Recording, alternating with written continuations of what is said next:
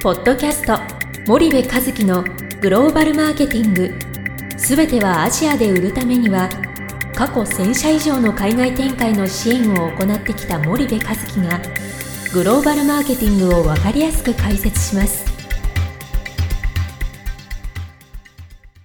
こんにちはナビゲーターの東忠夫ですこんにちは森部和樹です。じゃあ森部さんあの、はいまあ、前回前々回に引き続き、はい。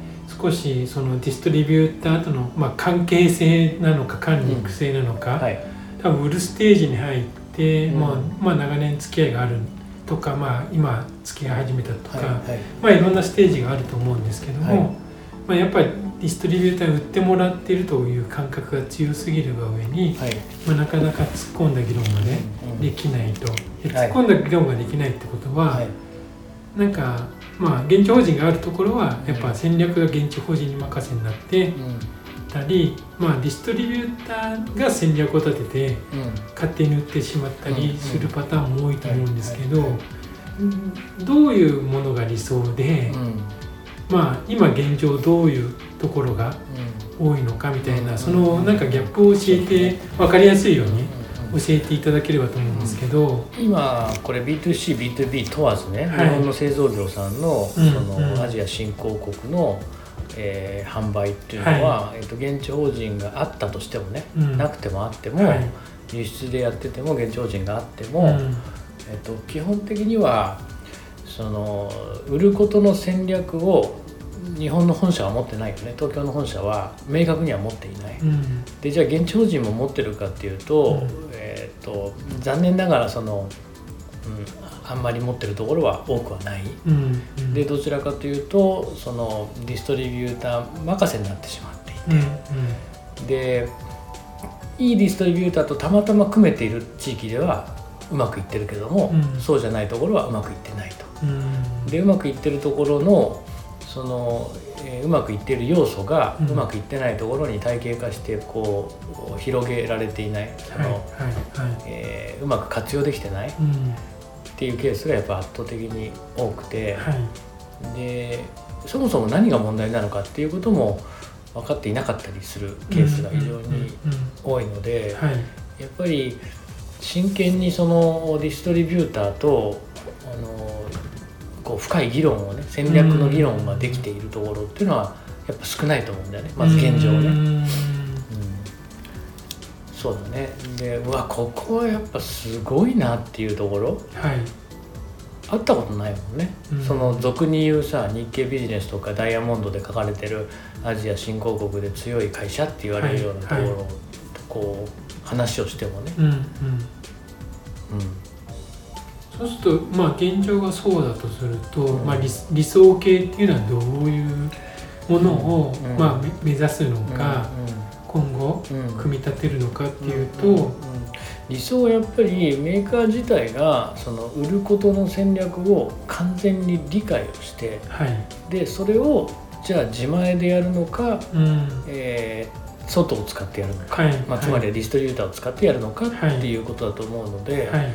やっぱりその売るっていうことはよくわからないからディストリビューターに任すっていうよりも、売るっていうことを完全に戦略立ててはい。その行為だけをディストリビューターにアウトソーシングしてるっていうふうに、ん。えー捉えない捉えるとかそういうやり方をしないと多分ダメで。はいはいはい。でさらに言うとその KPI をしっかり決めて、うん。ディストリビューターに何か異変がお起きたらねうん。それがしっかりモニタリングできる、はいでモニタリングしてそこに改善が打てるうん。状態に常にしておくっていうことがやっぱり一番いいですよね。うん。だってそれってその俗人的な感じでさはい。お父さんの代はすごく良かったんだけど息子に変わってからなんかうまくいかなくなったとかもうしょっちゅうあるわけでしょ、はいはいそのはいアジア新興国のディストリビューターって一族だからね、はい。必ずお父さんじゃんディストリビューター、うんうん。これディストリビューターでお創業社長のなんだろう別息子以外娘以外で後継いでるのってそんなにいないじゃない、そうですね、うん、大体ご子息が継ぐわけだから、まあ、なかなか外から来るっていうパターンは少ないですよね。うん。でお父さんの時代はあの良かったんだけども息子の時代になってからなかなかこう関係が悪く悪く悪くなってるとは言わないけど関係が薄くなってきちゃってて、でなんか自分たちの商品の取り扱いポートフォリオが少なくなっちゃったと。はいはい。昔みたいになんかあんまりこう戦略把握してなくても頑張ってやってくれてたのが、うん。なんか最近あんまり頑張ってやってくれないみたいな話ってしょっちゅうあるわけじゃない？うんうんなんだけどメーカーとしてみたら20年やってんだけどはい。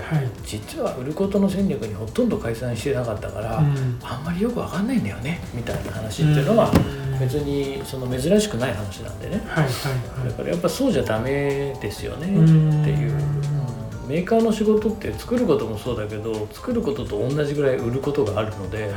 それをディストリビューターに完全丸投げっていうのはねちょっと乱暴すぎるよねっていう話だと思いますけどね。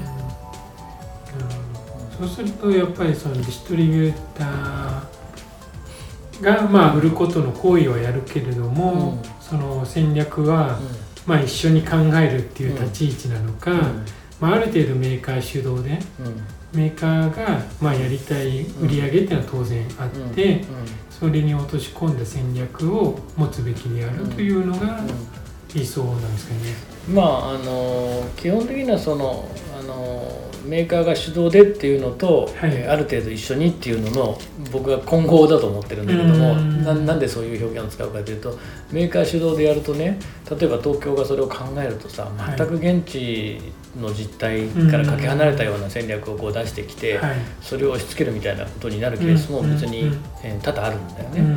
で一方でメーカーと一緒にやるって言ってもさ、うん。やっぱりその日本の製造業の方がそのなんだろうなしとやかだっていうのかな人がいいというのか、はい。その議論したらなんか言いまかされるというか、うん。丸め込まれるというか、うん。そういうケースもあるので、はい。むしろある程度こっちで軸を持った上で議論した方がよくて、うん。白紙で議論すると向こうのペースにこうなんだろう、うん、の巻き巻き巻かれちゃうっていうケースもねはい。全然あるのでまあうん。その両方重要だよっていう話をちょっとしたくて今そういう表現使ったんだけど、うん。そういうことだと思いますけどね。まあ、そうするとまあ共同作業的な意味合いが強く強くなってくると。うん。でちなみにねマーケットシェアの高い会社で、はい。えっと、売ることの戦略はもうあのディストリビューターさんにお任せしてますからとか。うん合弁先の相手方にお任せしてますからなんていう会社はうん。一社もないんで、うん。そんなんで高いマーケットシェアなんかないので、はい。い、わゆるその商品魂の入った商品、うんうん。製品をうん売っているメーカー側がうん。しっかりと売ることの戦略に介在をしていてはい。でそれをディストリビューターという、まあ、ツール、うん。もしくは手段を使って、えー売っているとはい。いう話だと思うので、はい。うんあのやっぱりメーカーがしっかり持たないとうんダメですよね。わかりました。じゃあ森部さん今日はあの、はい。時間が来たのでここまでにしたいと思います、ありがとうございました、はい、ありがとうございました。本日のポッドキャストはいかがでしたか？番組では森部和樹へのご質問をお待ちしております。